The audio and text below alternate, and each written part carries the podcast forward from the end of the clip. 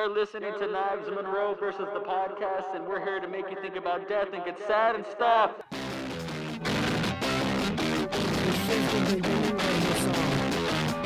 I hear the voices, animal voices, the tremble of calm, the feminine of the sun, reaching my threshold, staring at the truth till I'm blind. My body's stupid, stereo putrid, spewing out music in the raw sewage, reaching my threshold, staring at the truth till I'm blind.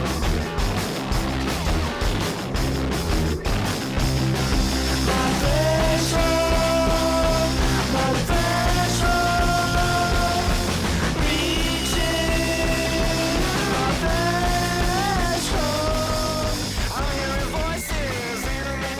Welcome to another episode of the podcast. My name is Knives Monroe. How you guys doing? Happy New Year. It's January 2nd, 2019. And here we are, starting the decade with a clean slate. And I'm feeling pretty good.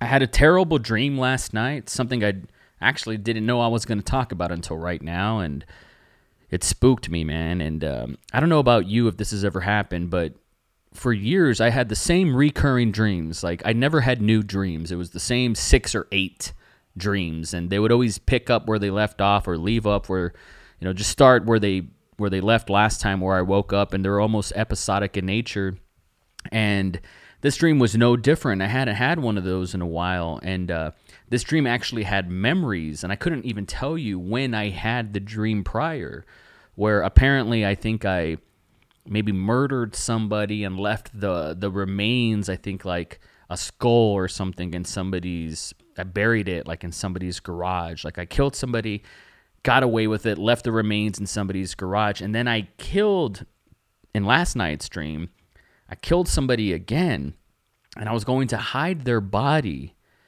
in the same place, and I realized, wait, I can't because I already had a corpse there, and that brought up like this old dread I hadn't even felt in a long time. When I woke up, I remember getting close to Claire, and I told her, "Can you hug me? I had a bad dream," and she was like, "Sure." And in that state of like mid dream and mid awakening, this sort of grogginess, I felt I'm hugging Claire for the last time because the police are on their way and they're going to lock me up, and I have to come clean and tell Claire that I had killed these people. And I never did, but in the dream I thought it was real because I had that memory, and so I thought, did I repress this memory of murdering somebody and chopping up their body and leaving the remained corpses in somebody else's garage? And I won't say who this is, somebody I actually know. But man, I was just so spooked, and so I tried to go to sleep thinking that I had actually done that, and it wasn't until I woke up again a few hours later, the sun had cracked through the window at this point, and I had realized, dude, all of that was a dream, and I was so relieved. But whoo, talk about a stunning and scary, traumatic way to start the first Thursday of the decade, the first Thursday of the new year. Spooked me, made me feel away. Thank you guys so much for listening to this podcast. Subscribe on Apple Podcasts. Follow this on Spotify. Subscribe to my YouTube channel to see the video version of this. There are people out on the internet that I follow and that I respect that don't respect the podcast form enough, I say. I think they look at it as passive content creation. But I want to make a podcast every single day, by any means necessary, and I don't want to have to sacrifice quality to do that. And even if that means making a podcast that's 3 minutes long, 30 minutes long, an hour long, whatever it is, I don't want to break that habit, because I love this form more than the people that put their podcast exclusively on their Patreon, and you have to pay to access that. I love this, and I'm doing it for free. And I'm not asking anybody anything in return. But if you can follow, like, and subscribe this podcast, share it, DM me, tweet me, email me, text me what you thought about this. That's my currency. That's what you can do. That, you know, there is no quid pro quo, but the way you support the show puts a smile on my face and makes me feel warm and fuzzy. So thank you so much for that. This is the first guest of the year, the first guest of the decade, and this Indie Darlings exclusive, somebody that I've been following peripherally on YouTube for years, for a long time. And so, Jeremy, if you're listening to this, my brother, that's right, this is my get, and I'm proud to have David Cook, a.k.a. Nutty Batuski, on all the things on the podcast. And he was gracious enough weeks ago to schedule this and put it on the calendar and carve out 2 hours of time to talk to me and to pontificate with me. And he's such a thoughtful, humble guy. When all you know is the character online, and you peel the onion back and you see that this guy's just, you know, a coping, struggling, lovely, darling human being. I mean, I just wanted to give him a hug so bad, and to call this guy a friend and to have his name on, you know, as a contact in my phone. It's amazing, man. It just goes to show that, like, if you just connect with other people, you know, my New Year's resolution or goal, if you heard me in Claire's podcast, was to strengthen my relationships with other people. And this was our way of doing that. And so he was such an incredible guest. And this is a really fun conversation that peeks behind the YouTube curtain. So if you're a creator, or if you want to see the thought and effort that goes into this, stick around for that. It's really fun. And stick around for the music outro. It was a good choice, if I do say so myself. And if you make it to the end, let me know. That just means I'm doing something right. And that means the world to me. So, look, I can yap and yap and yap. I'm not trying to buy time. I didn't think I was going to tell you guys about my fucked up dream. But before we get into it, Claire's been working on our website and revamping it. It's indiedarlings.net. And I said, text me. You know where to find me if you're cool enough to have my phone number. You can also email me at knives@indiedarlings.net anytime. And we're open for business. So if you're listening to this and you like the way we compose podcasts and you like the visual setup that we have, or maybe you're a fan of my short-form documentaries, my vlogs, or even my photography skills, let's talk. Let's collab. Our rates differ from people to people, because the truth is, you know, if I really like you, we can come up with a cool deal and do something together. And if I support your cause, hell, you know, I might just work with you for free just for the experience, and that's the truth. So this is a business after all, and we do headshots, we do corporate photography, videos, podcasts. That's my bag. So check it out at indiedarlings.net. Email me, tweet me at Knives Monroe on all the things. Without any further ado, our number one indie darling of the year today, my guest, my friend, the funny, the chaotic, the Jim Carrey incarnate. He's got some of the same molecules that I know Jim Carrey has. He's got the gift. He's got the shine. I love this dude, and getting to know him and talking to him. This is only our second call. I mean, he's even cooler than I thought. It's one of those, don't meet your heroes, but every now and then there's an exception to that rule, because some dude turns out to actually be more human, more kind, more caring, more empathetic, more compassionate, more experienced, and he transcends his YouTube persona. He transcends the gimmick, and Dave Cook is actually cooler than his persona. But I love this guy, and be on the lookout for him, because he's such a beacon. He has such a shine to him that you're gonna hear him in the future. So say that you heard him and you discovered him first on this podcast. That would be really cool.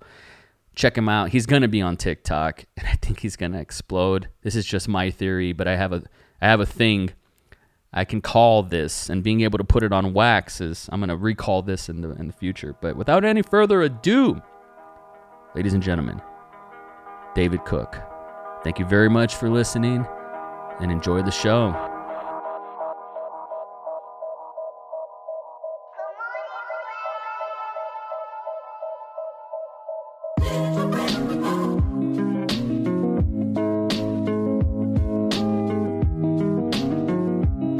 Yeah, happy fucking New Year. Sorry, that's my Chicago impression. Is that good? Did I nail it?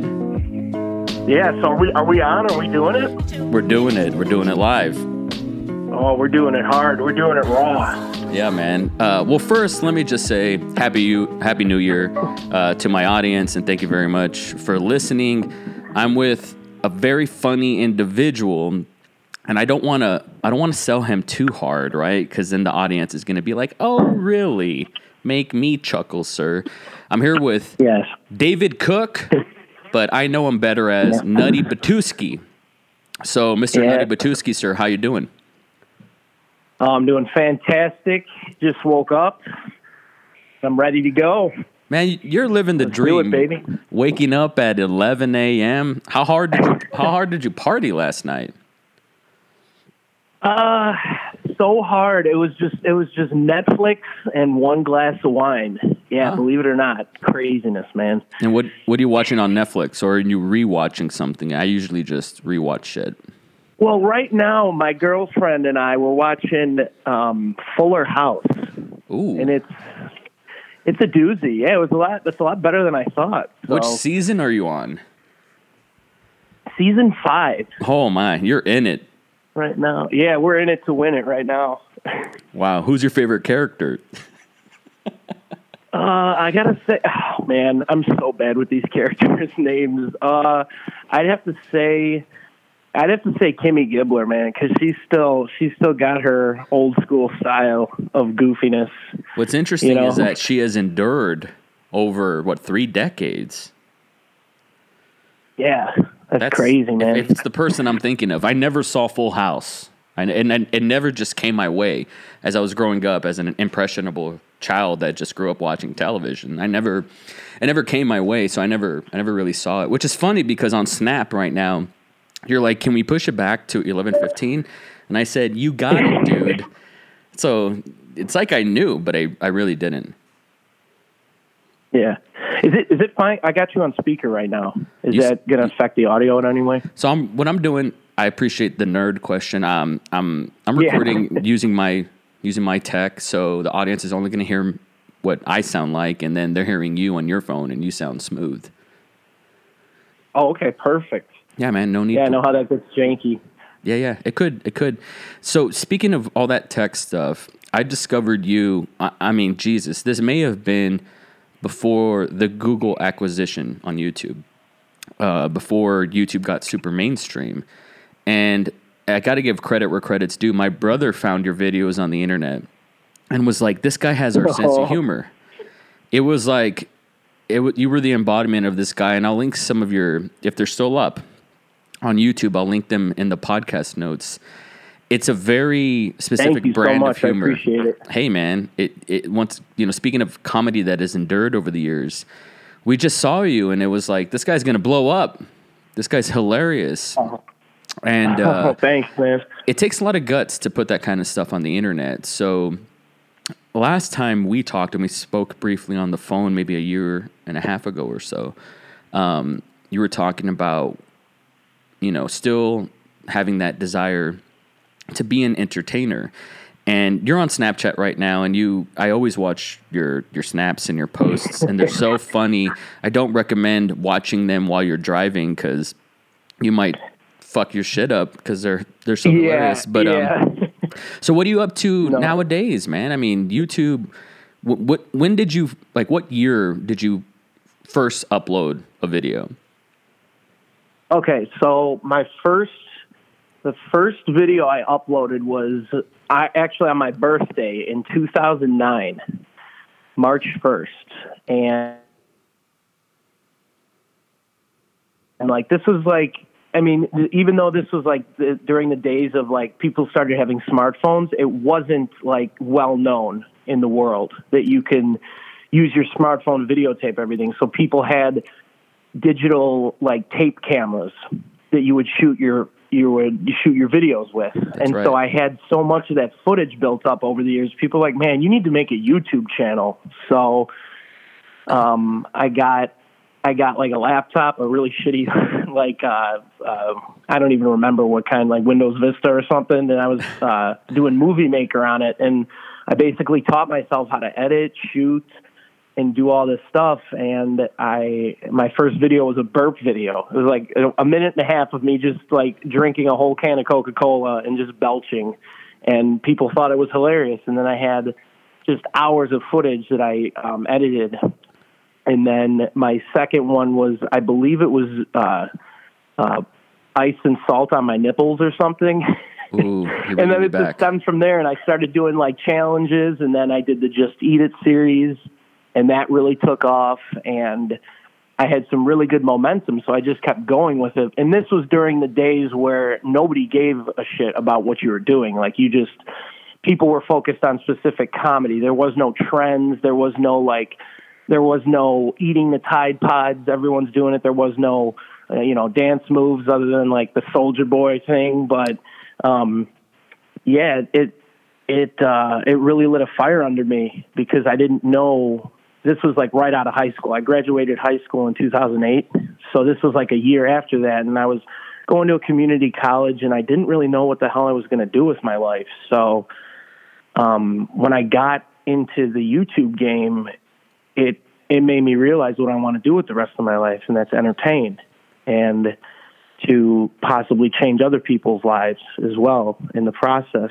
So ever since then, I've been on, but this whole decade, man, it's just been a whirlwind and stuff. You know how family stuff gets in the way, and, you think about other career opportunities in life, but it's been a wild ride, man, and I don't want to stop. Even though the social media in general has changed so much, because we're old enough to understand the changes, but it just seems like it's moving so fast, It is moving fast, but, consistency kind of prevails, and you don't have to get into it if you don't want to, but what was, I can recall, like, subscribing to your videos, and I think you had like maybe an older or younger brother that was a part of these videos as well. Is that correct? No. I have one older sister, and that's it. And the guy who started off with me, his name is Chris White, and he is my best friend, my ride or die. Are you guys still friends? Yes. Yeah, we're best friends. He's actually my age. And he would be the guy, because we'd always be hanging out as kids. We've known each other since second grade, so we go way back. We know everything about each other. And he, back in the days when we had a lot more time, as high school kids, he would videotape everything I would do. I'd be like, "Hey, man, I got this idea. You're coming over. We're filming for like the whole day." Back when we had all the time in the world. So, of course. We just, he developed his own presence on YouTube as well because of that. And then when I did the Just Eat It series, the Joe, who introduced all the ingredients that I would eat, he got pretty big as well. And so us three kind of had this, we started to develop my channel together. And as we got older, of course, things get in the way. You get married, have kids. So... it's just a wild ride, man. But wow, that's interesting. Did is that kind of what happened to the channel? Like life got in the way. Oh yeah, man. It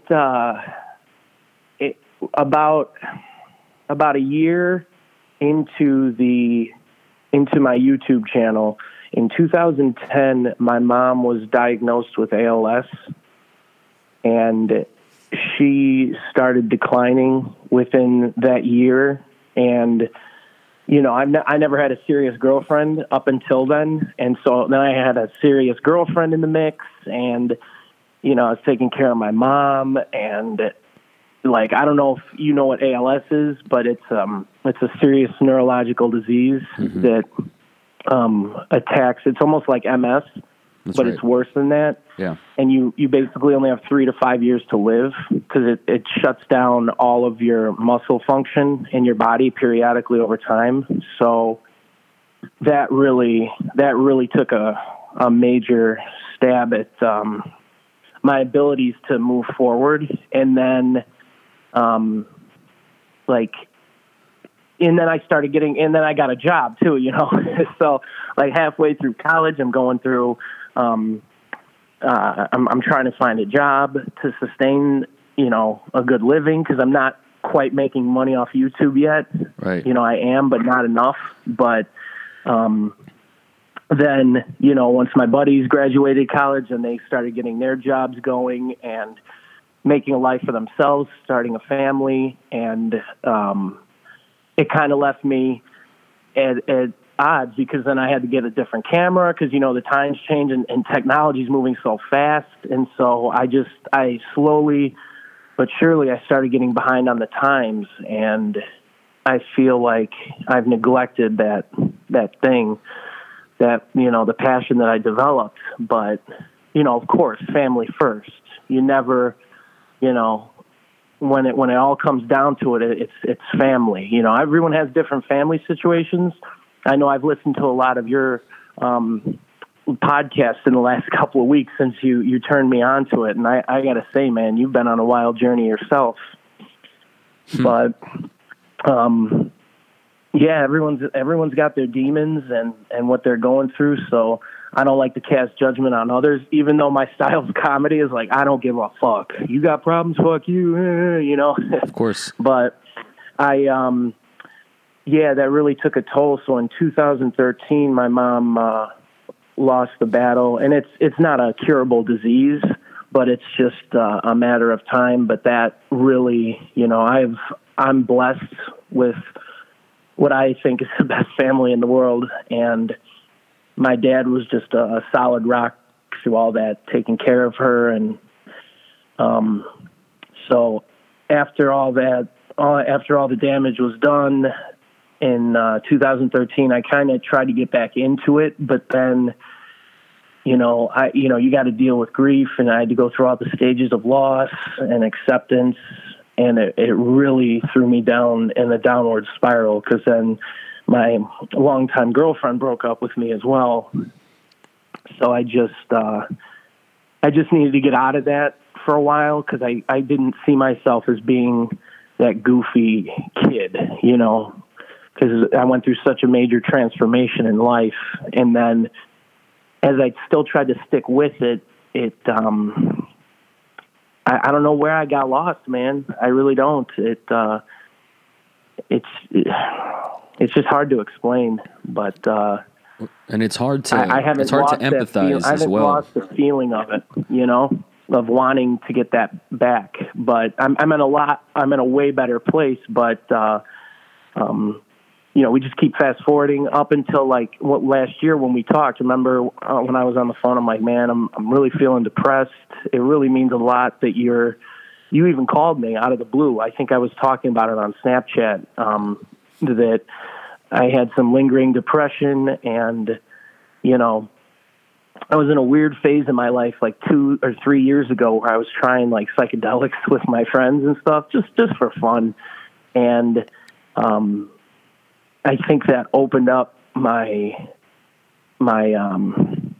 opened up my soul, because I had a lot of things that I was holding in about frustrations with my mom and past relationships, and it really brought me out to see that, like, I was severely depressed and unhappy, and I was in a really bad state. Do you remember that phone call? I'll actually I'll never forget it. I was at the gym at the time, and I remember just stopped. I saw that snap, and I stopped everything that I was doing, and I felt compelled to give you a call. And we didn't even know each other or anything. I was just like a fanboy, really, and I never even seen that human side of you know, because all I've seen is the persona. Like, I know you're a professional wrestling guy as well, and so all I knew was the gimmick, the on-screen persona. I'm a professional wrestling fan, not a let's be clear, ladies and gents. Of course. Well, you're into it though. You're totally into it. Yeah. And you know, it's like all I knew was The Rock. I didn't know Dwayne Johnson. I didn't know David Cook, you know. So when I saw that you were in pain, I was like, holy shit, like, you know, I don't know I just know how it feels to be on your side in terms of being in the thick of it. I haven't gone through the grief that you have, you know. I've yet to experience the the pain of losing somebody very dear to me. And I'm such a sensitive spirit that I know when that inevitably happens, it's going to devastate me. Like I know that for sure. So I didn't know what sparked it. And then we talked on the phone, and once again, we don't have to get into it, but you were comfortable enough to tell me that, you know, you're going through this breakup. And I don't remember any of the advice I gave, but it was probably very bro-y, like, man, fuck her, dude. You're better than that, and like all that kind of shit. But it sounds like you're doing better today. You're doing better right now. Yeah, that's correct, Knives. And I'm trying to find your YouTube videos on the internet right now. Did you take down your channel? No, I can't find them. So, I hope not. Hope nobody hacked into it. So how do you spell Nutty Batuski? How do you spell Nutty Batuski? Yeah, NUTTY BUTTUSKI. TTUSKI. There he is. Wow. Yes, sir. Oh my gosh. And yeah, I was subscribed, but I just couldn't find you. So I'm gonna hit the bell. I might play a video here or two, just so people can kind of get the context and they'll be able to hear it. What's a good, just in terms of the audio, let's go to most popular. Ooh, man, you made a short film. For audio terms. Yeah. I gotta say, it's not what you think.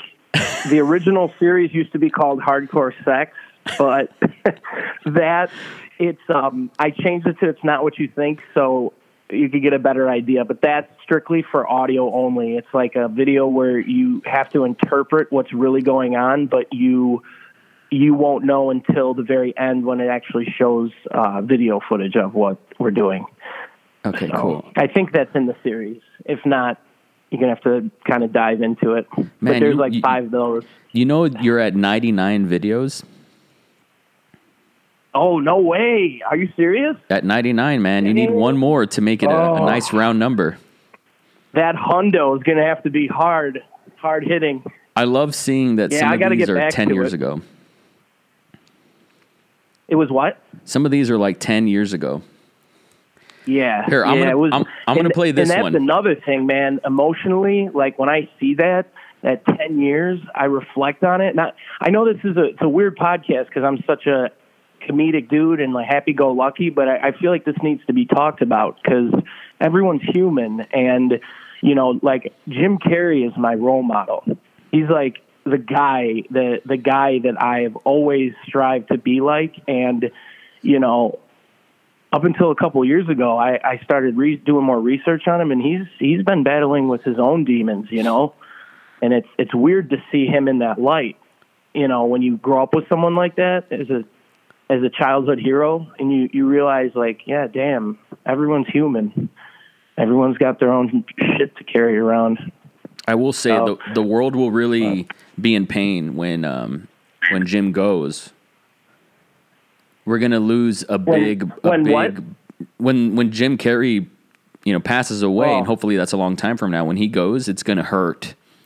That guy, you know, inspires so many and like has made so many people laugh. That's going to really suck when he goes, but he's an inspiring figure. And he, if you go deep on him, like he's also very thoughtful and he's not embarrassed to talk about, humility and depression. And he's been talking about it for almost 20 years since like the Truman Show days. Like, so he's experienced a lot. I want to play this and let's just see if this is going to make sense.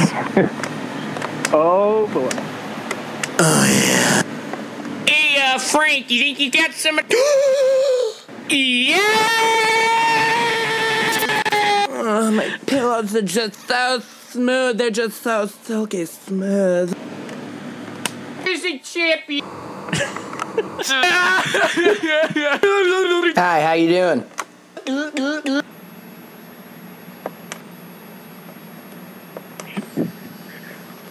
Oh boy! Do you remember when having a camera let me was? Take a stab at it. Yeah. Let me take a stab at it. That was that? Oh my God! Was that bagels and cream cheese? No. Hi, kid. I'm Skeeter, and we're gonna go skeetering on my sporch.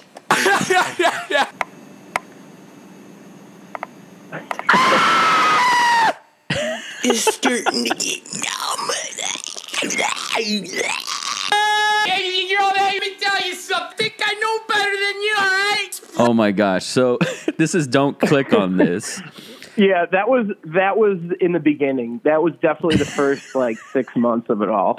That was a lot of footage pent up, and I had to just do snippets because it was so. It was so much.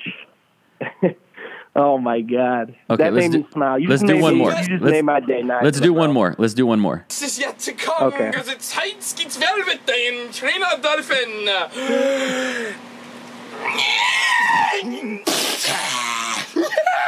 Oh, buddy! The buddy's coming home! Roger Klotz is in the building! He's here! And Patty Mayonnaise isn't gonna stop him! What's up, guys? It's Chris! I remember this guy, yeah. I thought he was your little brother, because me and my brother, who's 5 years younger than me, and he's gonna love that we did this podcast. This is kind of like a little bucket list thing. But I remember seeing him and thinking, like, dude, they're just as fucked up as we are. They're just as weird as we are. The difference is they have the balls to put it online. This is man, everyone's got the balls. You think too much, you know? But, man, that was... I wonder what the audio is going to sound like. Do you know how many views this channel has had overall? No, I don't really look at it. Would you like to take what do we got? Would you like to take a shot? Yeah, let's go with oh man, 2 million. You're at 3. You're at 2.9 mil. Whoa! Isn't that something? Damn. That's something, man. Yeah. Thank you. Yeah, wow, I never really thought of that. I know I had one video with 1.7, and that just shocked the hell out of me. How does that feel, man? But, yeah, that was like a horror movie, you know? So it's amazing how these platforms can not only alter how you perceive yourself, but it almost gives you the confidence you need, because like if that wasn't there, what would I be doing, you know? What would be that void? Yeah, it's just amazing, you know, that we grew up in this time and age of technology, isn't it? You're really kind of ahead of the curve here. There's a video that has such a great thumbnail and title, which is really the secret sauce of YouTube success, and it's how to light your armpit hair on fire. Oh my God. Are you on Twitter by any chance? I am on Twitter, but I'm on, man, I am just, I've never understood Twitter if you're trying to get big or if you're trying to make a name for yourself. Cause I have like 23 followers, and I only upload things. I don't know how to tweet properly. My opinions. You really have to be. Yeah, I'm on Twitter. Same thing. You have to be an asshole. You can find me on are Nutty Batuski. Perfect. You kind of have to be an asshole on Twitter to really get over. But there's a guy that's on there who's kind of like a backyard wrestler named Superhuman. I don't know if you've seen his videos, if they've popped up. But this is a guy that makes videos where he does like a diving elbow onto a microwave and like kind of stunts, right? And oh my God, that sounds horrible. it's actually quite delightful. Gruesome. It's quite delightful if you're into that sort of thing, which I am. But you know, it's funny. Like I will agree with you on this. Like we're not young kids anymore. Now we got to think about rent, and we got to think about, you know, somebody. If you're dating a girl, she's gonna Google you. And this is what she's going to find. And are you okay with that? Right. So that's not really what you sign up for when you start doing this. And in 2009 and 10, it was a different landscape. Like I had this video, and I'm not proud to say this, and I've never said this before, but I had a video online where I cut myself with a razor and bleeding everywhere. And, you know, eventually YouTube took it down. I mean, just like a year ago, but it was up there for 10 years. And And why I would never post something like that. It was up there for 10 years. It was up there for 10 years. It was like my highest viewed video for a very long time. And I'm not proud of that, but it was something that I made in 2009, and that was like my hill to die on. That's so strange. Like I would never make some, I'm more conscientious about the content, for lack of a better word, that I put on the internet, because my children might come across it. My employers might come across it. Some clients, people, you never know. And so I wanted to have some sort of truthful message, and I'm not afraid to be a little controversial here and there, but it's difficult because comedy has these different waves, right? Like I have always wondered if, gosh, have you, I'm sure you've seen Superbad. That movie, I don't know if it's aged well in the past 10, 11 years in terms of this political correctness. I've climate. Seen it. I still find it hilarious. What do you think? I think it's very funny. I think what people, if it were to come out today, I think people would be, it wouldn't be the instant classic that it was. I think people would say, well, where are the people of color? And, you know, women are just kind of there to service the male, you know, libido. And I thought it was exploitative. And, you know, I don't think people would be in on the joke, right? And if you look at something like Revenge of the Nerds, like, or Animal House, it doesn't hold up, and it's not the critical kind of acclaimed piece of comedy that it was when it came out. So it's kind of hard. You know, Kevin Hart has been in trouble with tweets that he made 10 years ago. So comedy is often scrutinized for being aged or something, you know, 10 years down the line. So it's brave to put something out there and say, this is the hill that I want to die on, and this is how I felt at the time, and this was funny at the time. And it exists on the internet forever, you know. I'm looking at the most viewed video that you have has 2 million views. It's called Love, a short film. Whoa, it's got 2 million? It's got 2 million views. And damn. I mean, do you feel this pressure since you grew up in front of the camera? In America's eyes, do you feel this pressure for having that you need to be an entertainer? Like, which came first, the desire or the feedback? Ooh, that's a good one, man. That's deep. I've always been told since I was a kid, I've always been just this ridiculous, goofy individual. Like I don't care what, like I will scream bloody murder at Jewel, you know, in the produce aisle. And I don't get embarrassed about that at all. 'Cause I know the odds of me seeing these people again are slim to none, but it was always in me to feel that pressure to perform.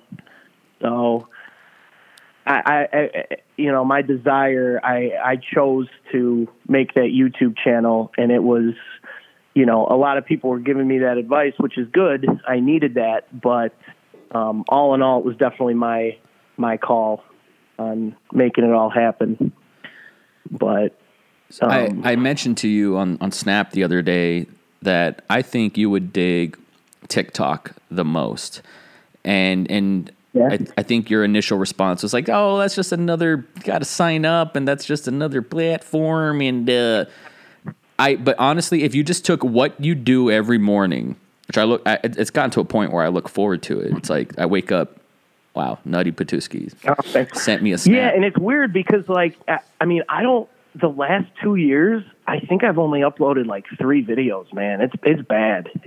I see it as a negative thing because I have so much footage even saved, but it's weird now because everybody films stuff on their phones, and it's like vertical style, and I've never been the kind of guy who likes that. You know what I'm talking about? You've also never been the type of guy that was going to do what everybody else was doing. And I think that's to your credit. I hate that mainstream thing that everybody does. But in essence, Snapchat is where everybody's at right now.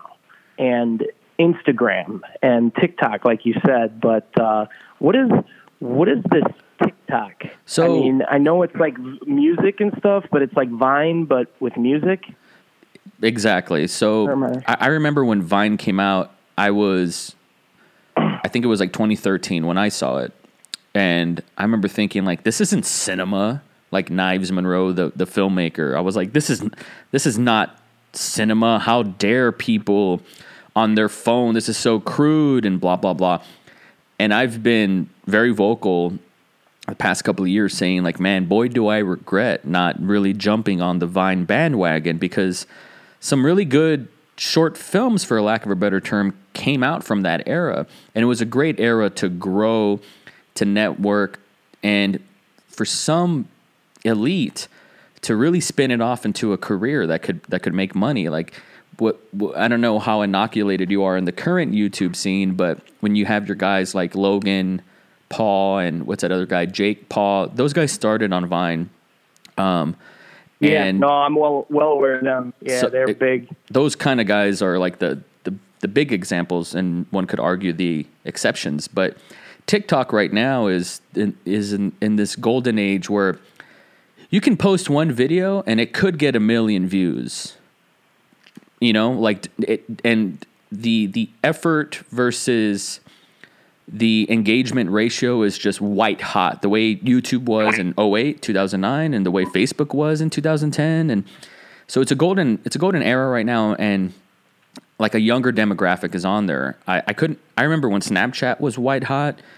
I think like 2014, 15, 16 was really like the heyday for Snapchat. And I'm not that guy that's this BuzzFeed article, like, you know. Oh God, am I that old now? No.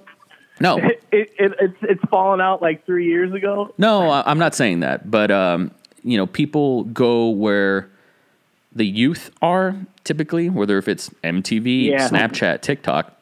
And like, I've made a few videos on TikTok, and they get way more attention than any other social media platform that I've put like a decade in. So I think if you were to just post the same stuff that you're doing on Snap, save it, put it on TikTok, watch what happens. And if you're into that feedback, I think you might get some reward for it, because your humor is very unique in a particular, they'll call it an acquired taste, but you'll be surprised how many kids right now feel exactly the way that you feel.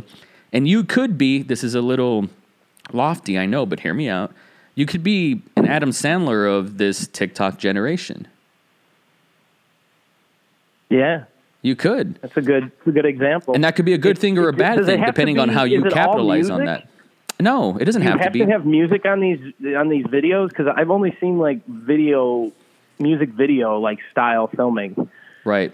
So I would look into TikTok compilations on YouTube and go down that rabbit hole, and I think you might be inspired, because a lot of it's comedy. You know, there's a tech scene on TikTok. It's not hard, man. It's not hard to pick up a phone and just film now. It's the easiest. That's what drives me crazy about some kids, is they don't even realize how easy it is to just throw shit out there now, you know? I can't believe you came from the DV tape era. The what? The DV tape era? Yeah, high eight tapes. That's what I'm saying. But it still had a digital cord, or a cord that can connect to your computer. You know, it's insane, man. But I think, let's go back to that, like, what you were asking me earlier about... which came first? What came first? And do I feel the pressure of not society, but like how I perceive myself on the internet? That's right. And I do feel a weird pressure sometimes to be somebody that I don't feel like I am, a lot of the times in the moment. Yeah. Like a lot of the things that I film, that I post, I'm in the moment of some like ridiculous comedy bit, but you know, most of the time I'm just a regular person. And it's kind of like the thing like, hey, monkey dance, monkey, you know, do this, you know, and I'll get recommendations from people saying, oh, do these just eat it videos. And it's like, you know, I'm really not feeling that right now. That's right. And it is a weird, it's a weird thing, you know, to feel that pressure, but I don't know. I'm having trouble kind of explaining this, but well, the reason that was a really good question you asked earlier about that. And let's peel back the onion a bit. And the reason why I ask is because, you know, I have a 14-year-old son, and college, when we talk about it, is kind of like almost unrealistic. It's like college.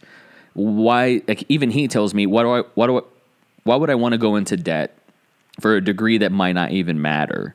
And that's a hard, as a parent, to really kind of rationalize that. I felt that way when I was his age, and I never really went to college. Yeah. And his generation, it's so practical to make money off of AdSense. It's very practical to make money off of YouTube, to be an entertainer. But when you look at the data, you know, it's still you still got to be in the 1% to really be a PewDiePie or Elijah Koshy or a Casey Neistat or a Philip DeFranco. Like, you have to be really good at it, and you have to be willing to eat the shit and do it and do thankless work for years before you can really pop. Kids are being brainwashed, programmed, and conditioned to want to be famous.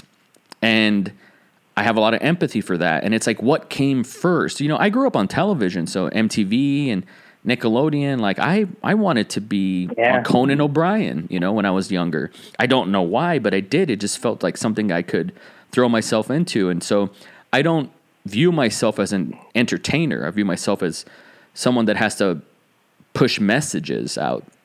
And so it's kind of hard. Like, my son might have this desire to want to be some sort of entertainer, but at the same time, it could be a borderline fruitless endeavor if you put your self-esteem and fulfillment on the line. And if you think that YouTube numbers is the only end-all, be-all way to fill that gaping hole in your heart, you might just be chasing that dragon forever, right? So, but then there comes this expectation, and I'm guilty of it. I mean, I'll be the first to say, like, I only know Nutty Batuski, the internet persona.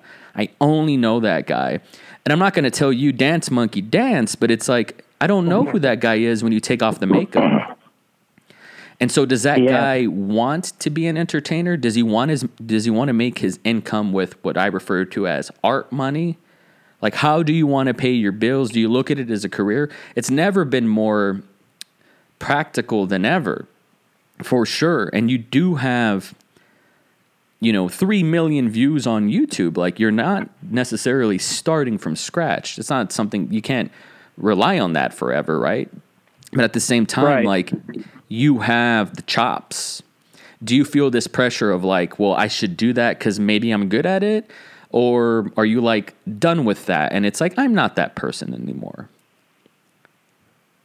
Yeah, I get that feeling a lot. But when I really sit down and think to myself, what would be the best thing for me, I still have that attraction to uploading content, because, you know, you're going to get a few assholes here and that, oh, you're too old for this now, what are you doing, you know?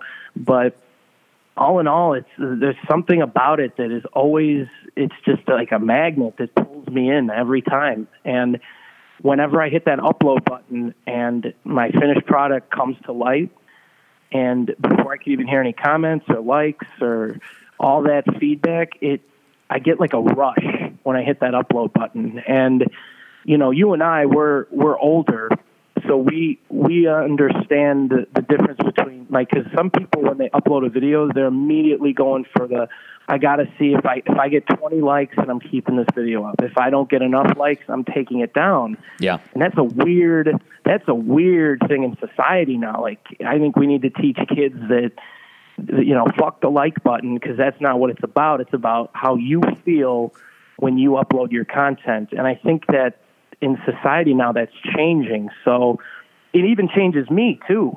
I kind of, when I see a video and it doesn't have enough views, I go, I judge it. It's weird. I like judge things now based on numbers and the stats, you know, like, oh, if this thing gets like a lot of thumbs down, then it must not be good. But that's who made that rule, you know?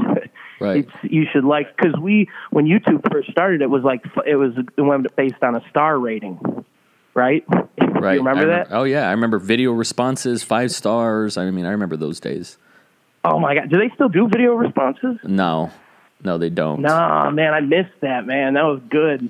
I used to get those all the time. But yeah, it's a great thing. Yeah, my passion's never left for this. It's just that, you know, like I said, life, you know, the older we get, we start thinking more like, you know, do I want to go out in a man thong at the age of 29 and pour a bucket of water on my head? Obviously, hell yeah, I do. Obviously you do, but of course. But should you? Like, I start thinking like, if I go to apply to another job, they're going to look at that and go, is this guy going to do this at my job? And it's a weird thing, man. And now I'm starting to think about, you know, family and possible marriage. And the older we get, we start second guessing, but, I got to tell you right now in my life, I'm very frustrated because right now I bought, 2 months ago, I just bought my first home. Congratulations. That's huge. Yeah. I'm out in the suburbs of Illinois. That's huge. Yeah, that is huge. So like for the last year on my last, if you look on my YouTube channel on the last video I posted, I think it was my first live stream and I was talking about it, in depth about, depression and like, this is who I am. This is what's going on in my life. Cause this was the 10-year anniversary of my YouTube channel. So I was in the middle of a lot, man. You know, I'm in a new relationship. I've been with my girlfriend for a year now and everything's going great. And this new home. So like, I haven't had any time to deal with YouTube, of course, and focus on building up that audience again. But I have a few, you know, hardcore fans that still reach out to me, but it's so Snapchat makes everything so much easier, you know, because you just upload something, you record yourself on your phone, and it's boom, it's right out there for the world to see. I don't have to edit stuff on a computer, and you know, like how the YouTube process is. Right. So it makes life easier. But I'm in this weird transition right now, and I'm trying to figure it out, but. Yeah, as far as I'm concerned, as long as YouTube will be around, I'm going to be around with it. That's very interesting. You know, I think, let me ask you, like, I feel like as someone that makes a lot of podcasts and puts a lot of opinions out there, you're taking a risk. You're saying, you know, yeah, if my employer hears this, can I take the heat? And let's just call ourselves artists for a second, pretentious though it could be. And I think you're an artist as well, performance artist. Thank you. You have to be willing to take the tomatoes thrown at you, the bullets, especially in this era where everybody can see everything, flaws and all. And everybody wants to also portray the highlight reel. Like, yeah, I got my shit together. Look at how I'm at, you know, this restaurant right now, or I'm hanging out with these friends, you know, on a Saturday night, and look at how cool I am on the internet. There's all these different conflicting dichotomies, and we're always comparing and contrasting ourselves with other people. I do that a lot, personally anyways. But I made a decision years ago, maybe 15 years ago or so, that even if it means failure, even if it means hunger, even if it means poverty, I'm going to make art and live and die on my sword, on my own terms. And I've never gone back from that. And when I look at comedians on the internet, popular from the top and at the bottom, they have other jobs, day jobs, and that's how they get by and pay their bills. If you're not on the road, living the road life 24/7, but they make the decision of like, I'm putting this as my career first. And it sounds like, and it's weird to say this, and I don't want this to sound like a diss. It's not, because I envy this in a lot of ways. I could have saved myself a decade of trauma if I was smarter to look at things safely, conservatively, practically. The entertainer life is anything but practical. Show business, for a lack of a better term, now that it exists in our pocket and the price of entry is so cheap, anybody can give it a shot. Yeah. Do you feel like it's not worth the risk? You did it. It was fun. It was a hobby. Been there, done that. And now you're going to, you know, kind of wear the adult hat Do you feel like that makes more sense to you right now? Do you struggle with like, will I regret not going all in, or do you feel like I don't know? Like I'm curious because I feel like what you just said, regret not going all in on it, because for the last couple of years I felt like I haven't given it my best.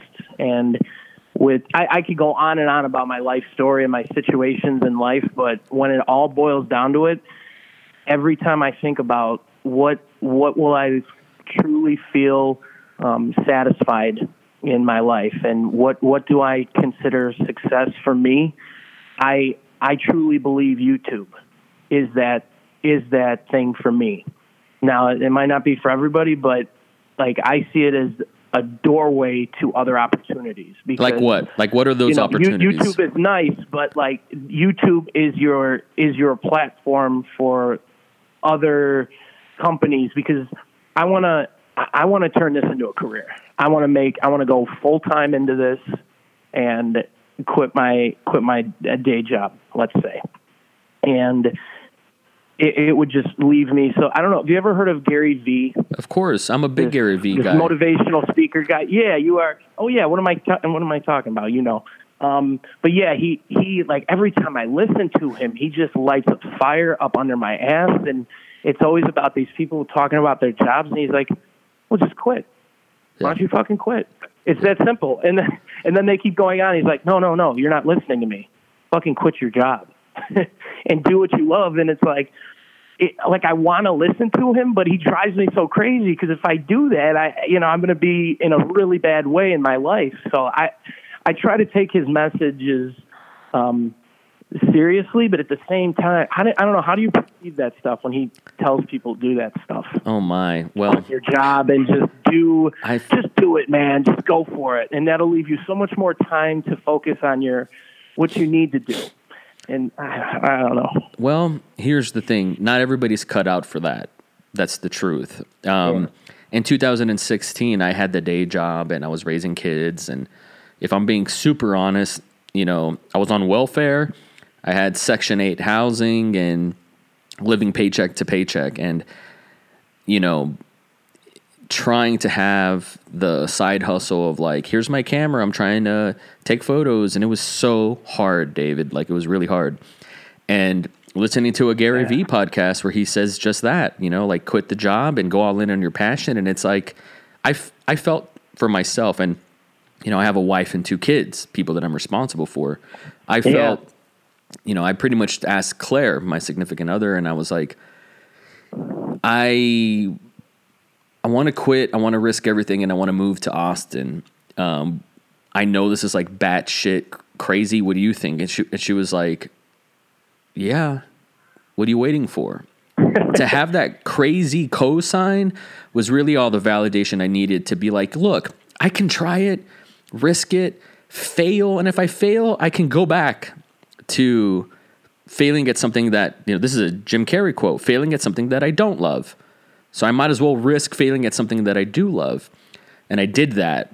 And I moved to Austin, and I was away from my family for 3 months as I was saving up paychecks to move them from South Texas, a border town, to Austin, which is closer to the middle of Texas. Texas is giant. Yeah. It's like the size of Germany, Paris, and, 4 other countries in Europe.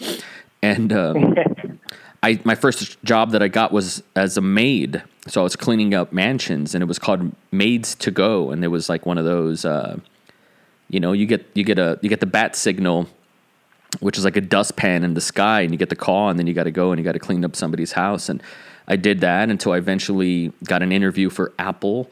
I got a job at Apple and saved up a few paychecks, moved everybody over. I was working 60-hour weeks. I pissed my pants on like one day off because I was just so tired, and I was walking to work, taking a bike to work. I mean, it was a grind. All that just to bring my family to Austin, to have like 10% potential more upside of being surrounded by a community that is more creative. And I was just banking on having more opportunity to do what I really want, which is video, podcasts, photos, art life. I did that for about a year and a half, and I finally got an opportunity. And it's funny, and listen to this, because you brought Gary Vee up. Gary Vee has a videographer named David Rock. They call him D Rock. And all the vlogs that you see that Gary has and some podcasts and micro clips, Gary now has like this 30-person team that create this kind of brand empire for him. But in the beginning, he had one camera guy named D Rock. D Rock puts a tweet out there on the Twitterverse saying, hey, this person's looking for a D Rock in Austin. Hit this guy up. I hit him up. Long story short, I got my dream job, and I was working with, you know, someone that was like this American icon, this low-key celebrity, someone that had, you know, 5 million followers collectively across all his social media. And I was his full-time videographer. I had made it. I had achieved my dream.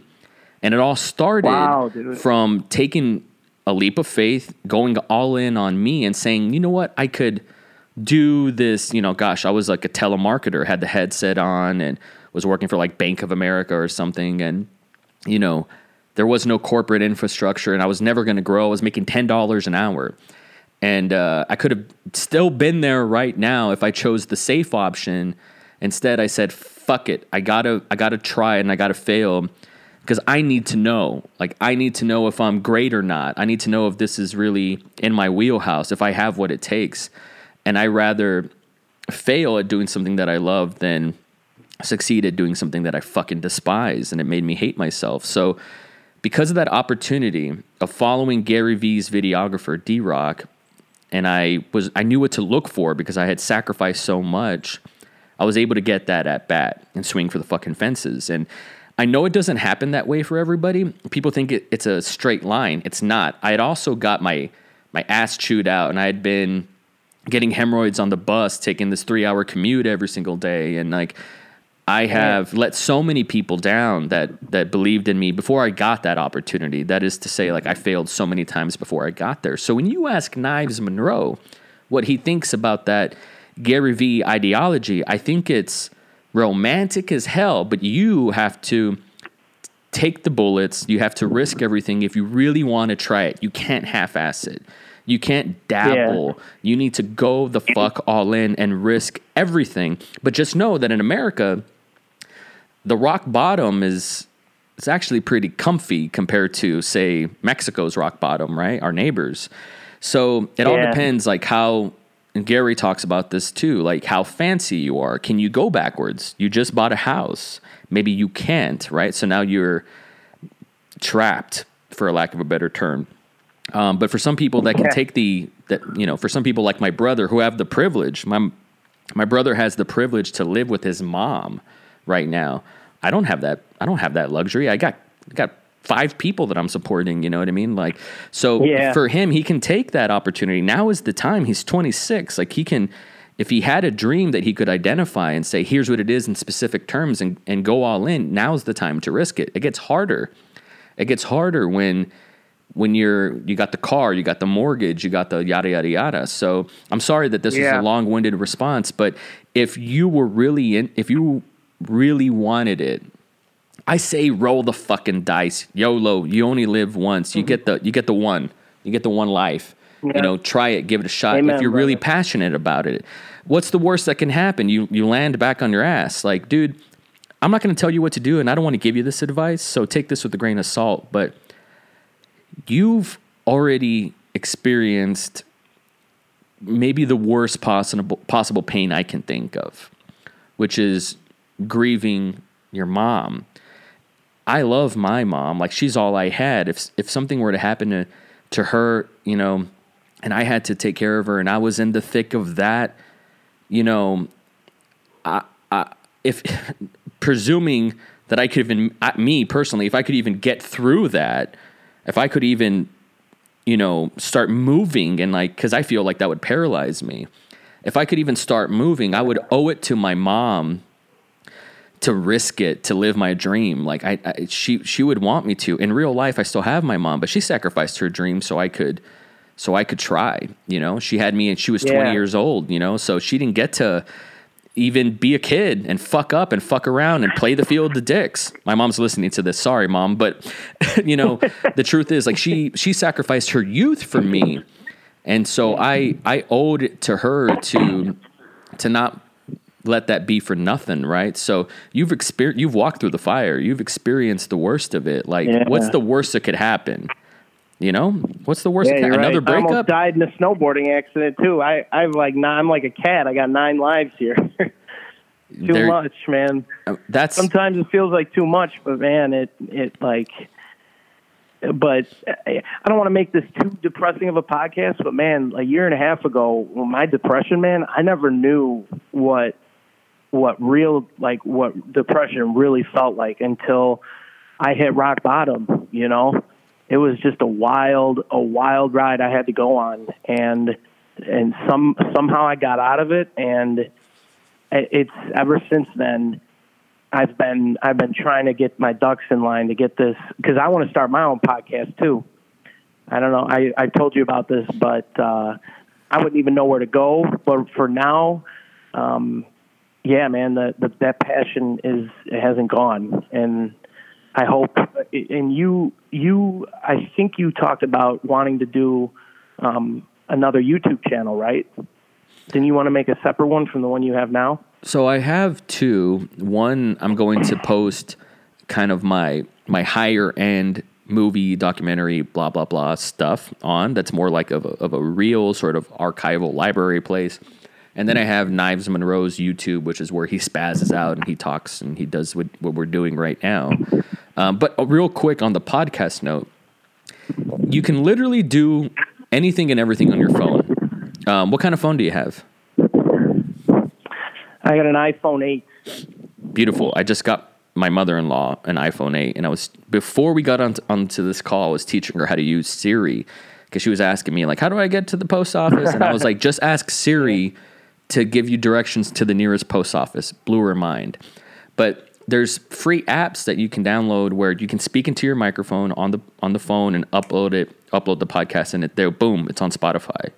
You know, it's on Apple Podcasts for free. That's crazy. There's an app called Anchor, free. It's absolutely free. It's like a Twitter, but for podcasting. And I think it's going to explode, but it's also been on the scene for a few years, and Gary Vee has talked about it as well. I made a podcast. It's called Christmas Eve 2019. I made it on my phone. I used GarageBand on my iPhone, recorded into it, edited it, exported it, uploaded it on SoundCloud, which is my distribution podcast platform. And I did it in 5 minutes on my phone. You don't have to be fancy. Like, I did it as a kind of like thought experiment to be like, will this work?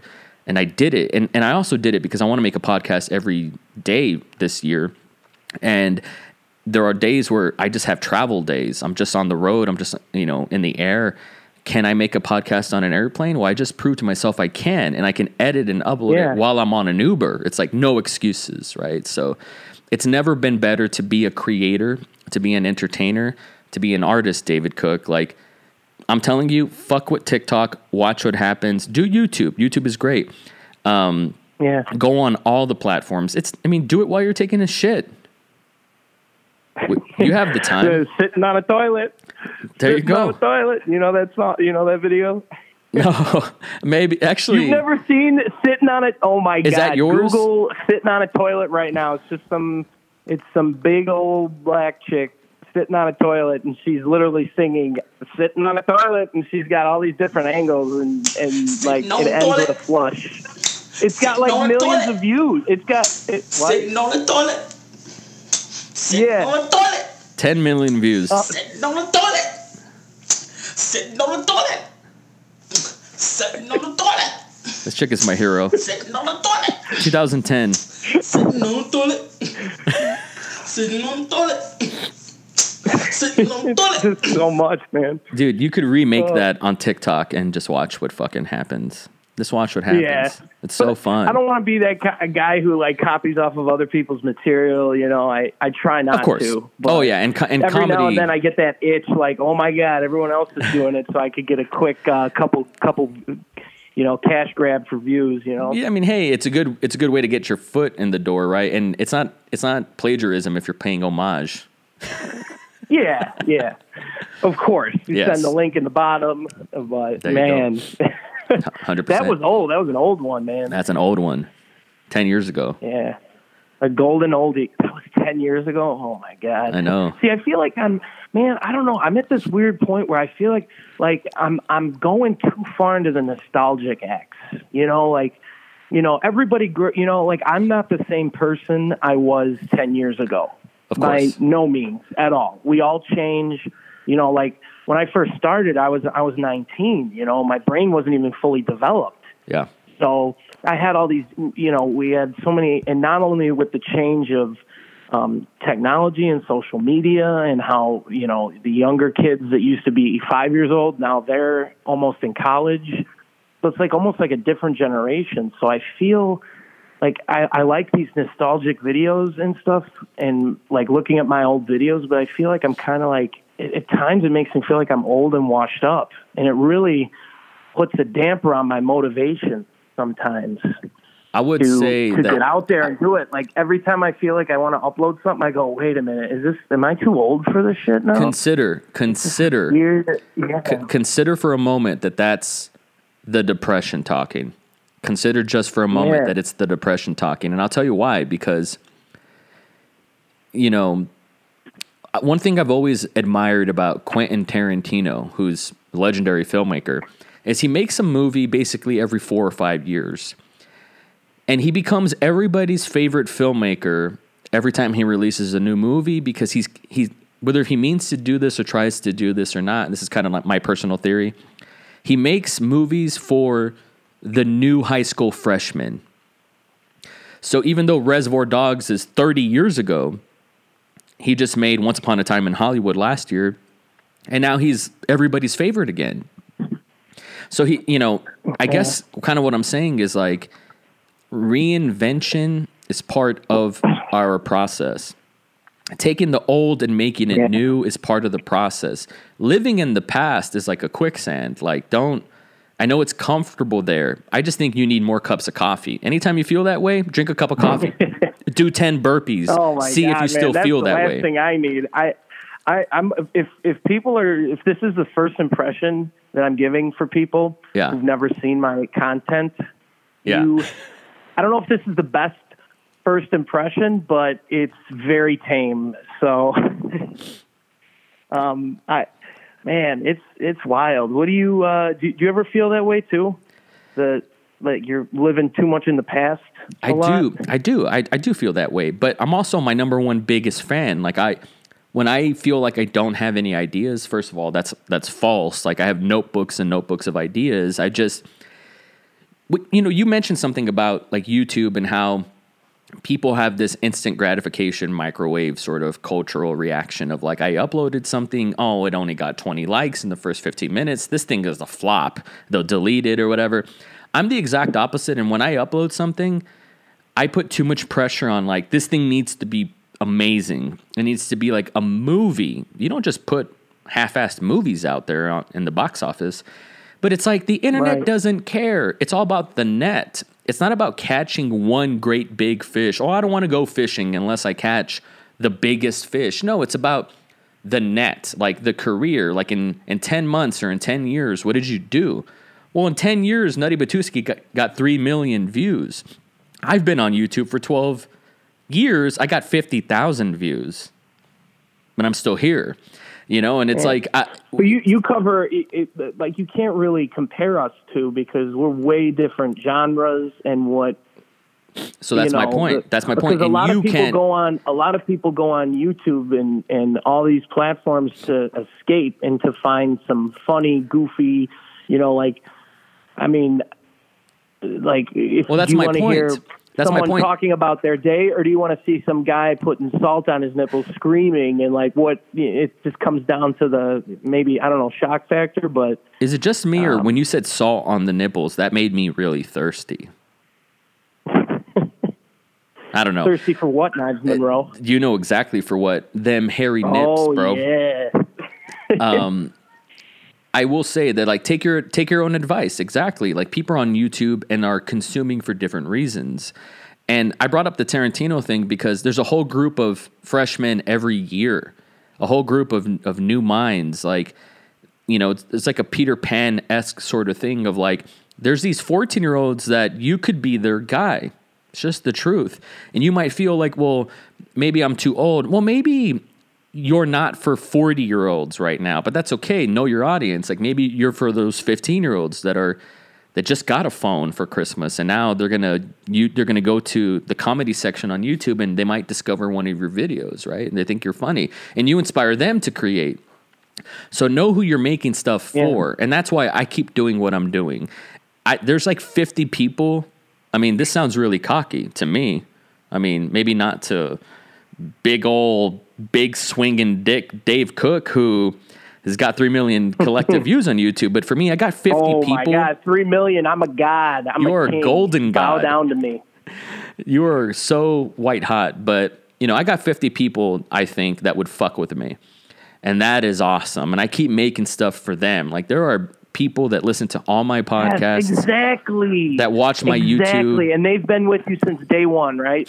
Been with me since day one, or, you know, they just discovered me and I'm their guy. And that is cool. Like, I don't say it in a cocky way, but it's like, look at Dolph Ziggler, man. Dolph Ziggler is somebody's favorite fucking wrestler.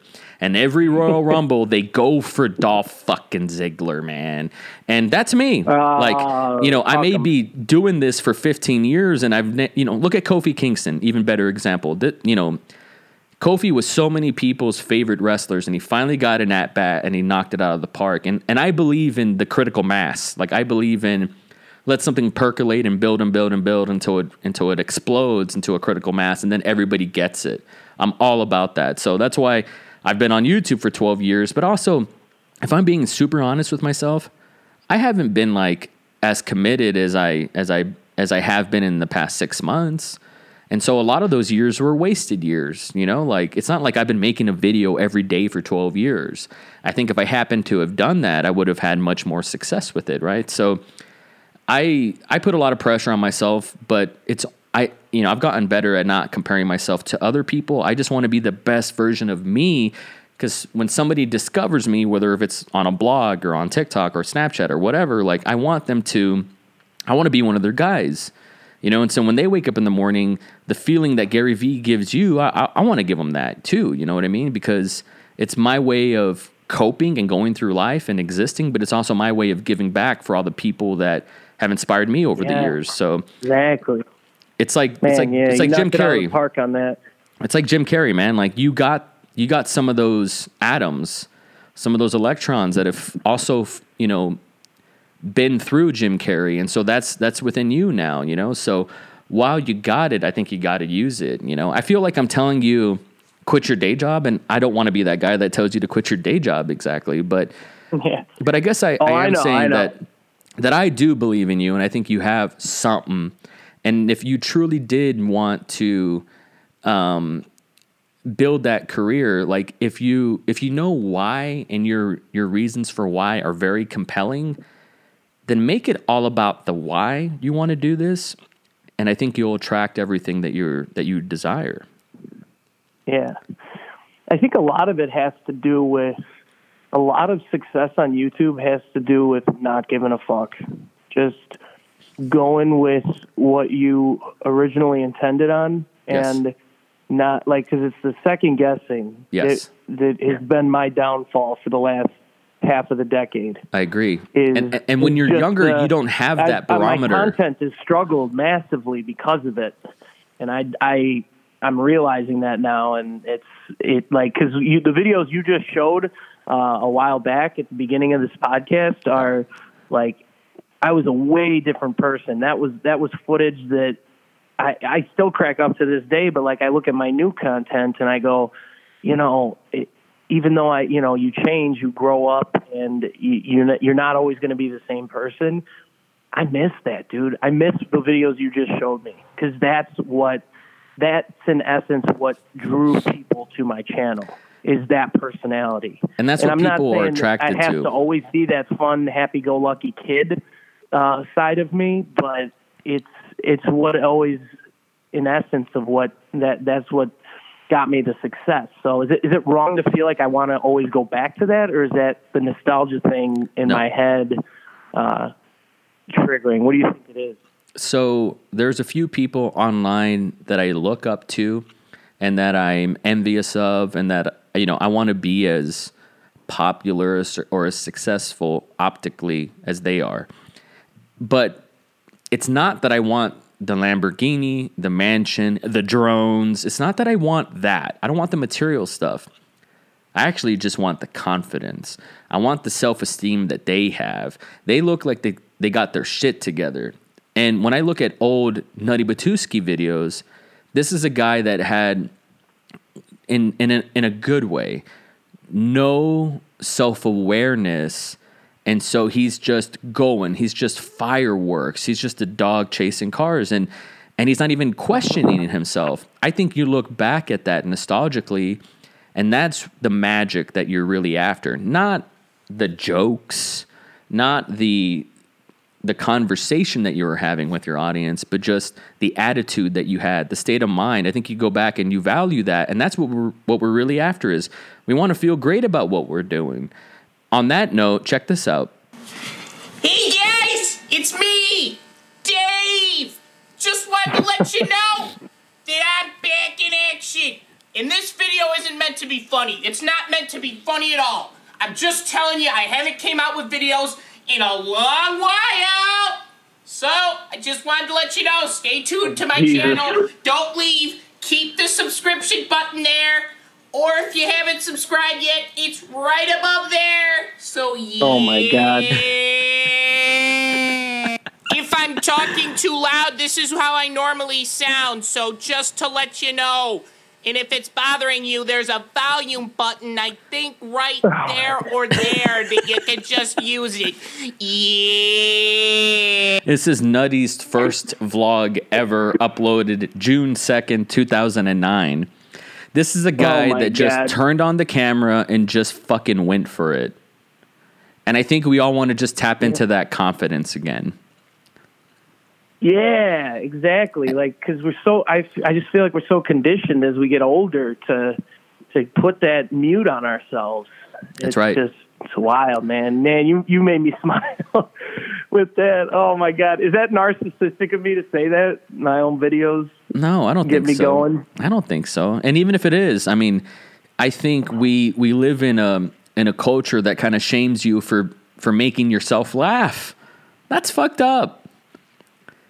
Be proud of yourself. Like, look back at something and smile. Like, that's okay. We live in such a culture that compresses you, that wants you to stay in a jar and say, "Don't get out of here." Draws a circle around you and says, "This is your little spot. Don't move." I think about that with my kids. You know, I tell my son, who's 14 again, and I tell him, "Dude, you're going to spend your whole life up until like you're 30 learning stuff." People are going to tell you how to act and how to be and what to feel and what to think. And then you're going to spend the second half unlearning all that shit. So I tell them, even when it comes to me, like, take what is valuable and leave all the stuff that does not work with you. You know what I mean? And so I think that's where we are at in our age. Like, you're going to be 30 or maybe you're 29. Is that right? Yeah. I turned 30 in March. Mazel tov. My God. That's going to be like the 10-year. My God. That's a big one, and I think now's the age where you start saying you want to reclaim what you've learned. I'm also videotaping me, right? So the video portion of this will be on my YouTube. I just wish you could have been here as well. But I wrote this down. I must have wrote this down 10 years ago, and it's funny I get to bring this up. It's called, and I saw this on a TED Talk. It's not like I came up with this, but it's called The Growing Up Paradoxes. Paradox number 1, rejecting the past, then promptly reclaiming it, which I think we've done on this podcast. Paradox 2, sobering up about our smallness and maintaining faith in our greatness, which I think is something we aspire to do. Yeah. And paradox number 3 of growing up. Aiming to succeed wildly, then being fulfilled by failing really well. And I think we forget that. And it's all about looking back, being on that rocking chair and saying, you know what? I made a lot of people laugh. It was worth it. As opposed to, damn, I could have been a contender. Yeah. Man. You got me going. You lit a fire under my ass, man. I just want to go upload something right now. I just want to be like, hey, guys, what's up? All right, so we are trying this, and we've got ice, as you can see. Hold on one second. Oh, geez. We've got ice. We've got regular salt, and we also have kosher salt for you Jewish fans out there. Jewish. Exactly. See, we have respect for all cultures and civilizations and religions, but yet we have no respect for ourselves. So here we go. We're now pouring salt on Nutty's nipples. I could put. Oh my God, this is chunky. It's this is snow time on your. Not a hair on his body. It's winter. That's not enough. Come I know this is. Santa Claus could lay a. That's how you know my age. So much salt. There's like a little. Okay, all right. You're covering the tip. You don't. All right. That's a lot. Ice cube. Commence. Ooh. Ice cube. Oh, this is gonna hurt. Ice. Hold it on there really hard, Dave. There's a lot more hair on my body now, FYI. This is weird. Here, I'll hold it. Dude, I'll hold it. I'm a man. I can hold my own ice cubes. This is going to hurt. Sticking. Yeah, this is not as enjoyable as I thought. Do the other one. It's not balanced right. Morning before church. Turn on the priests. It's all the same, I think. God. I mean, it's all...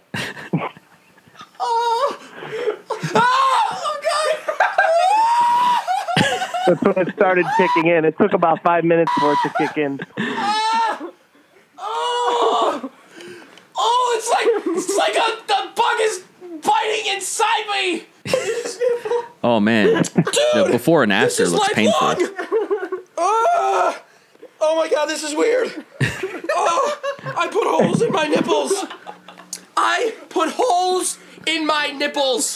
Okay, I want to ask you a couple things. And that's the other thing that I loved about these videos when I was 11 years ago now. I think I have some of your influences pegged. Did you grow up watching the Tom Green Show? I've heard of it. I've seen an episode or two, but no. What about MTV's Jackass? Yes. Oh my God. Yes. That was like that came at such. I have so much footage as a kid. I still have a lot to upload. But well, there you go for Throwback Thursday. I was thinking about making a throwback video. I'm sorry I didn't interrupt with that one, but man, when I was like 12 years old, that was like when Jackass was at its height. Yeah. And man, my buddies and I, we would just go to like construction sites or out in nature. We'd be like, hey, I'm going to jump off this mound of dirt into this thorn bush. And like, oh, man, those are the days. I know it sounds stupid when I say it like that, but. Bro, I got pepper sprayed. I got pepper sprayed when I was in 7th grade on camera because I was like, I'm Knives Monroe and this is the pepper spray. God. Like, I mean, boy, that fucking hurt for hours. It was one of those, yeah. I immediately regret this. It wasn't funny. It was like, it felt like a gang initiation, but it was like, can you blame kids nowadays for wanting to be YouTubers and wanting to be famous? I mean, we were just as guilty at the time. Yeah, that's true. We just didn't have the platform. We, it was different. It was all about TV was YouTube, at the time.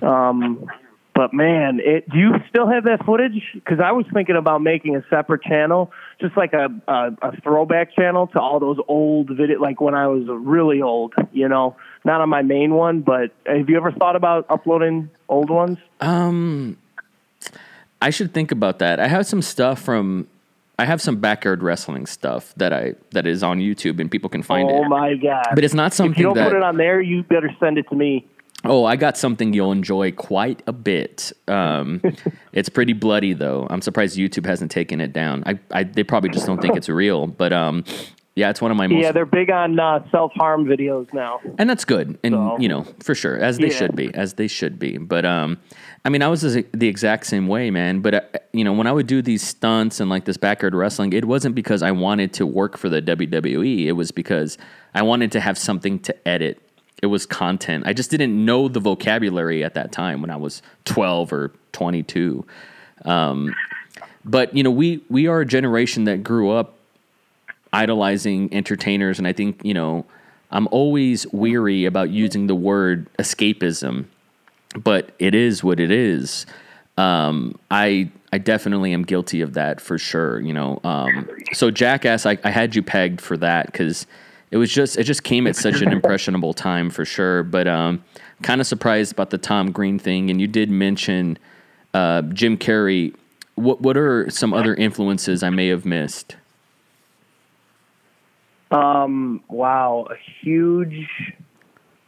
I would say because I was a Nickelodeon kid. Me too. I was never big into the fantasy, you know, like Star Wars, Pokemon. I know I'm going to get shunned for that one. As you should. I was never really into that, like, what is it? Not Dragon Ball Z, but, you know, all those shows like anime and stuff. I was never big into that, but I would say, yeah, Jim Carrey, Jackass, like, I think Bam Margera had his own shows, but a lot of it did stem from Jim Carrey and Jackass. Man, now you got me on the spot. I can't think of it. There's so many. But I'm not just that guy who wants to be an entertainer and goofy. Like, I'm, as you said before, one of my highest grossing videos was, view-wise, is a movie called Love. And I, for a period of time in my life, I tried to attempt the filmmaking game, like actual cinema quality movies. And I really got attracted to that. And that's another reason why I started neglecting my YouTube channel, because I started acting, I got into theater, and, you know, Second City is in Chicago, so yeah. I live like 40 minutes from the city, that's southwest so cool. suburbs, and so it was just a, you know, hop, skip, and a jump for me. And I, you know, as you get older, you develop new interests and stuff, and so it's been a fascinating decade for me. You know, your 20s is a wild ride, that's for sure. So, embrace the evolution, as far man. As influence, the what? Embrace evolution, embrace transformation, embrace that this defined my teens, my 20s, now I'm moving into my 30s, and I have all the abilities. I can tap into those, you know, those wells at any time. Like Jim Carrey has shed his skin so many times over the years. Like he can still spaz out and talk out of his asshole, but if that's all you want him for, he has more to offer. And Dave Cook, I think you have more to offer as well. Yeah. So tap into transformation.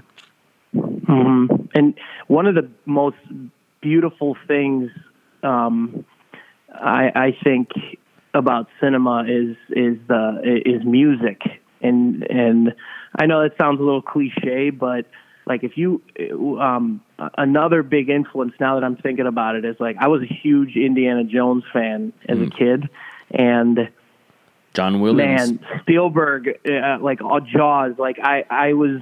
You know, my parents let me watch those kind of movies when I was a kid. And today's standards, those would be like rated at least PG-13 or R for some of the shit you see. But Spielberg was a huge influence in my life and opened up my eyes to a world I didn't know existed, you know. But he definitely got me into that world. And I've been studying his films for years now.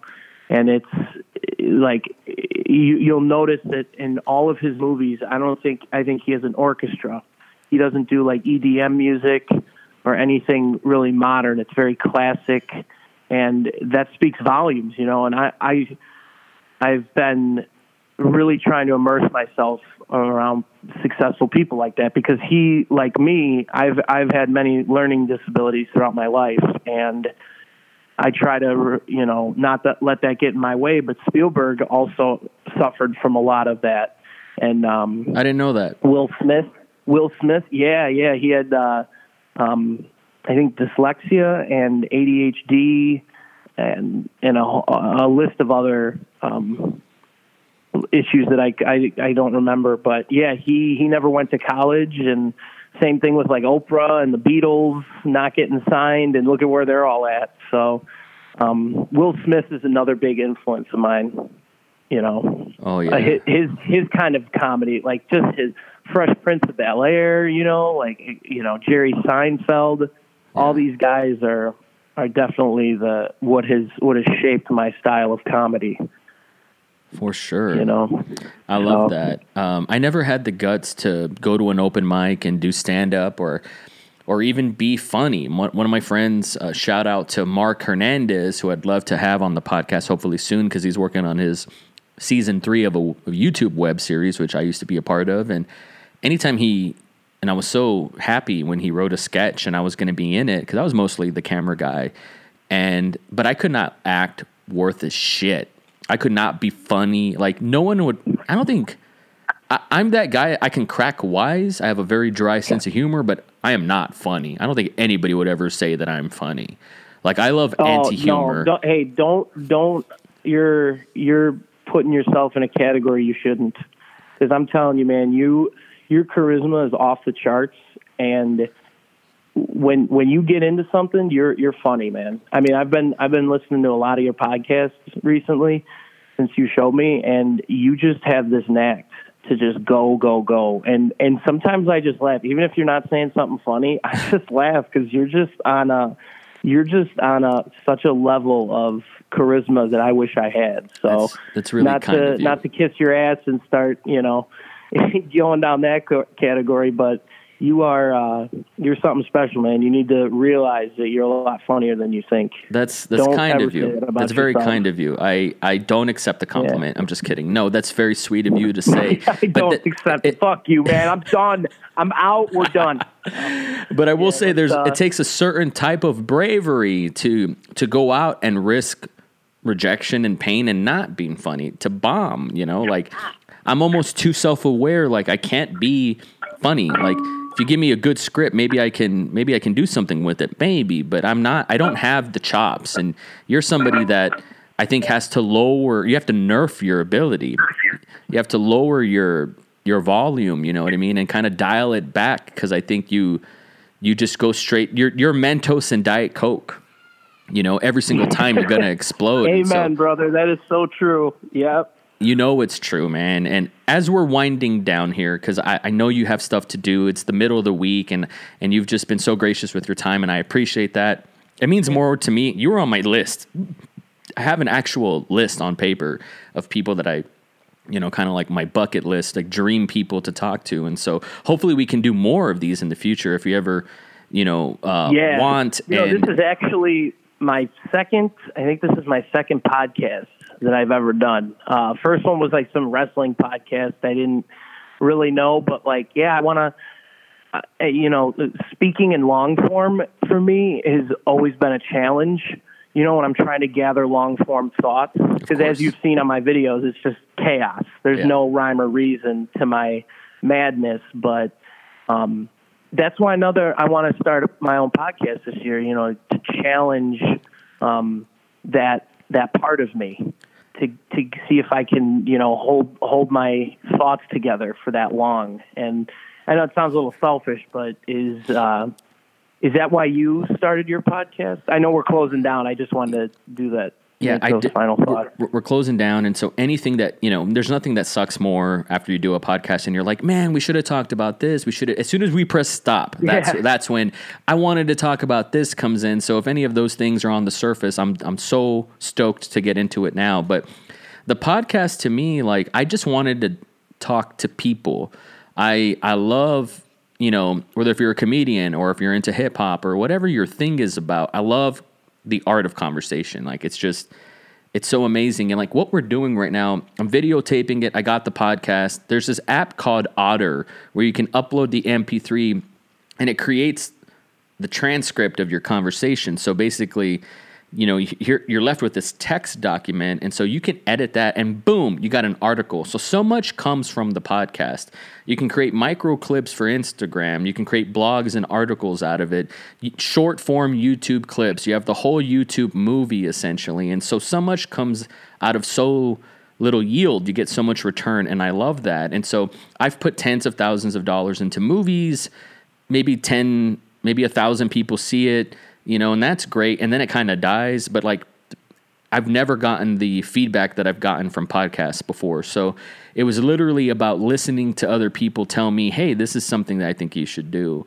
And so even though I'm Knives Monroe, the filmmaker, Knives Monroe, the podcaster, just is able to make a bigger impact. And that's something that's upside I just can't afford to leave on the table. But as far as your podcast, man, I totally support that. It's way easier than you think. You don't have to spend $1,200 on all the shiny toys and all that. I mean, go to the pawn shop, you know, get a nice, decent microphone, get an okay recorder. Things are way cheaper than you think, especially when it comes to sound versus, say, video. You can spend $2,500 on one fucking lens. Screw that, right? You can do so much on your phone. The processing power on your phone is almost infinity times more than what we had to go to the moon, right? So you have a studio in your pocket. You can edit something on the go. Most of these apps are free. I implore you to actually do so. You're such a funny dude. You know, just do it. And somebody gave me great advice who had produced maybe 300 podcasts of their own. And they said that once you get to like episode 18, you're like 80% more likely to keep going. Most people can't even get to episode 18 and they drop off, right? So that's my challenge to you. I'll be your 19th guest if you ever decide to actually do that. And I think that'll be... I really like that, man. Let's do it. Set them goals. Set them goals, man.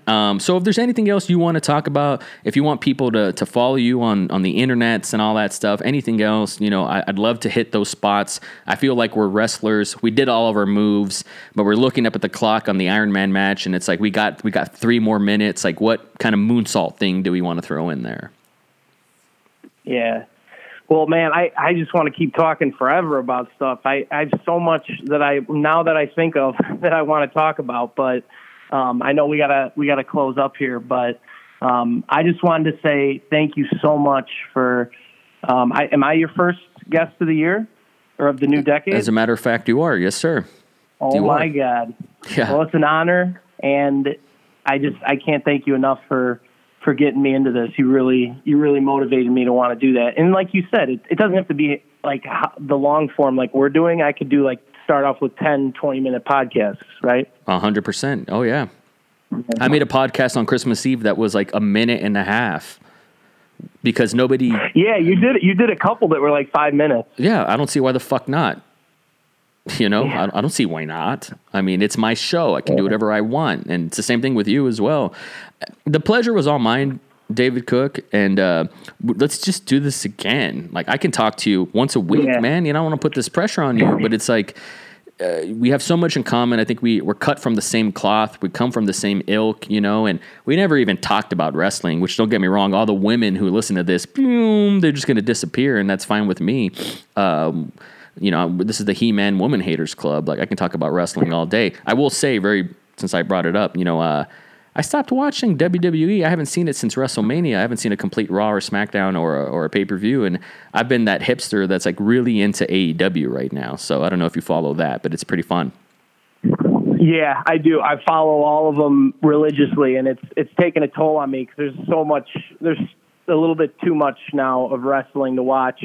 You're just so behind the loop if you don't keep up with it. But yeah, it's good, man. I try to track certain careers. Like, I have certain guys. CM Punk was my main guy since like 2005. And so when he, you know, his whole arc has come full circle, and that's another guy that's on my list. So just know that your name was on badass motherfuckers like that guy. But, oh, you're a man. Also a Chicago native. I don't know if you're a native, but also a guy from Chicago. But this is a guy who had his whole career, had his whole arc. His story is told. The book is closed. But I haven't really found another wrestler that I love as much as him. You know, like, I was a big fan of Daniel Bryan, you know, and I feel like he's told a lot, like the bulk of his mythology is maybe behind him. I don't know. But it's hard to get into new personalities, you know. Like, I was a big Mankind, Cactus Jack guy, right? Like, his story, his arc, his mythology was legendary, epic, you know, and the wrestling lore is just so much fun. It's really easy to get caught up on being caught up. I can't just watch everything. I have to find the people that I love, and I follow them. But even if someone doesn't come around until 2030, I'll still be there like a kid, watching and paying attention. I just love those performers so much. It's the most unique art form there really is. You know, it's 360 theater. It's organized stunt choreography plus method acting. I mean, it's quite insane. There's nothing like it. So hopefully if we ever do another podcast in the future, I'd love to just talk about that. So anything, man, I'm here for you. Oh, hell yeah. A whole podcast on wrestling? Hell yeah, man. I'm in. I could do it. You're not missing out on much. It has gotten a lot better in the last couple of weeks, but, you know, because of the new year, the new decade, they're probably doing a lot of transformations with their writing staff, but yeah, it's exciting to see where this is going to go. Yeah, the road to WrestleMania, that's when things start picking up and stories start congealing and all that, and hopefully nobody gets injured and everything, but I always pay attention to it peripherally, and now that there's social media, like you can always see what, like, I don't know, Alexa Bliss is doing on Instagram or something, so I kind of feel like I know, even though I don't know, and I just like watch ostensibly like the ESPN highlights, so to speak. Yeah.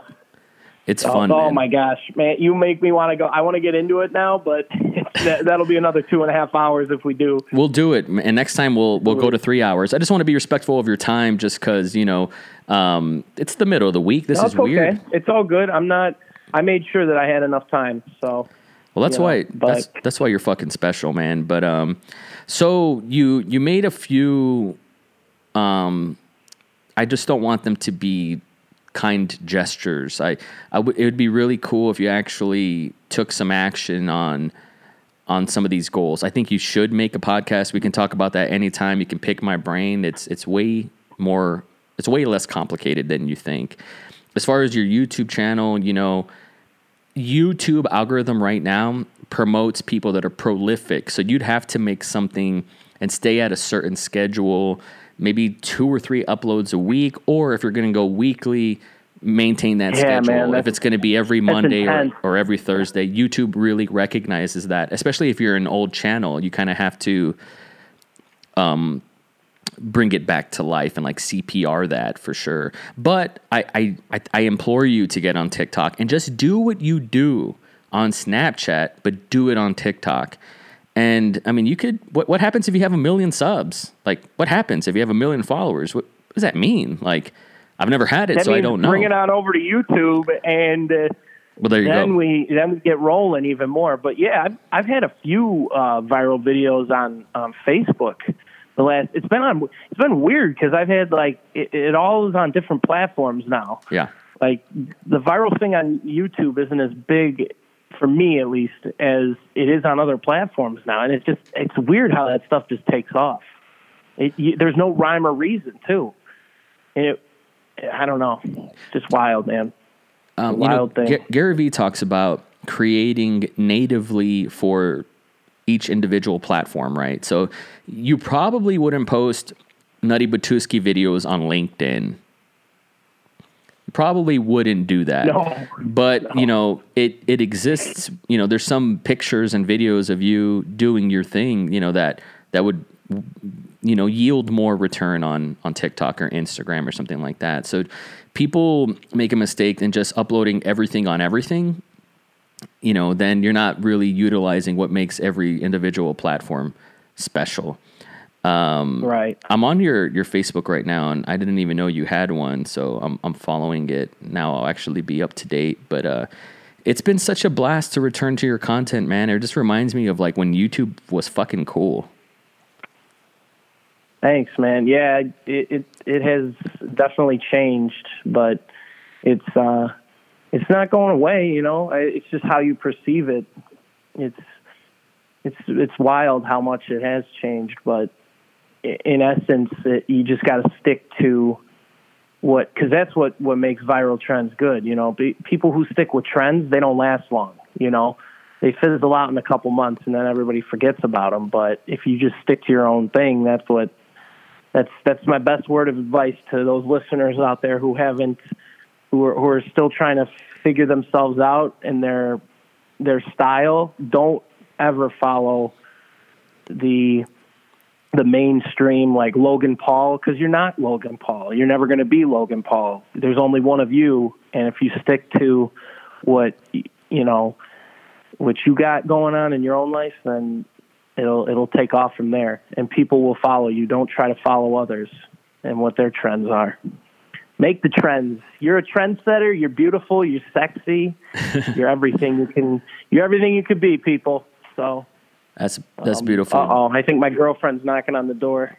Uh-oh. Well, there we go, man. I'm going to cue some outro music. She's wondering what's going on. She's working from home today, so. Oh, she gets it. She's like wondering, yeah, because I'm telling her about the podcast and everything, but. How's she doing? Yeah, we'll probably. What? How's she doing? Oh, she's good. That's great. She's good, just walking around doing her stuff. Man, I'm so proud of you. Look at you. David Cook, thank you so much for coming on the show. I'm going to cue some outro music since you mentioned Spielberg and the John Williams era of great, terrific cinematic music. So I couldn't think of a better song that I think really encapsulated this energy. So thank you so much for coming on the show, brother. I love you. Keep a force field around your heart, and we'll see you next time. Yeah.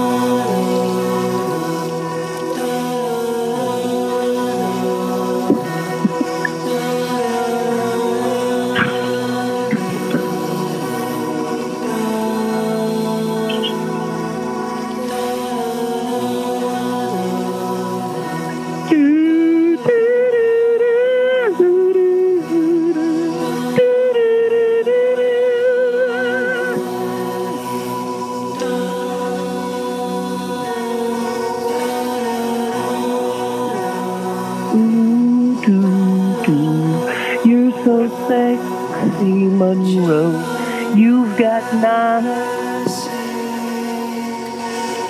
You'll be time with Knives Monroe. Love you, sir. You too, my good sir.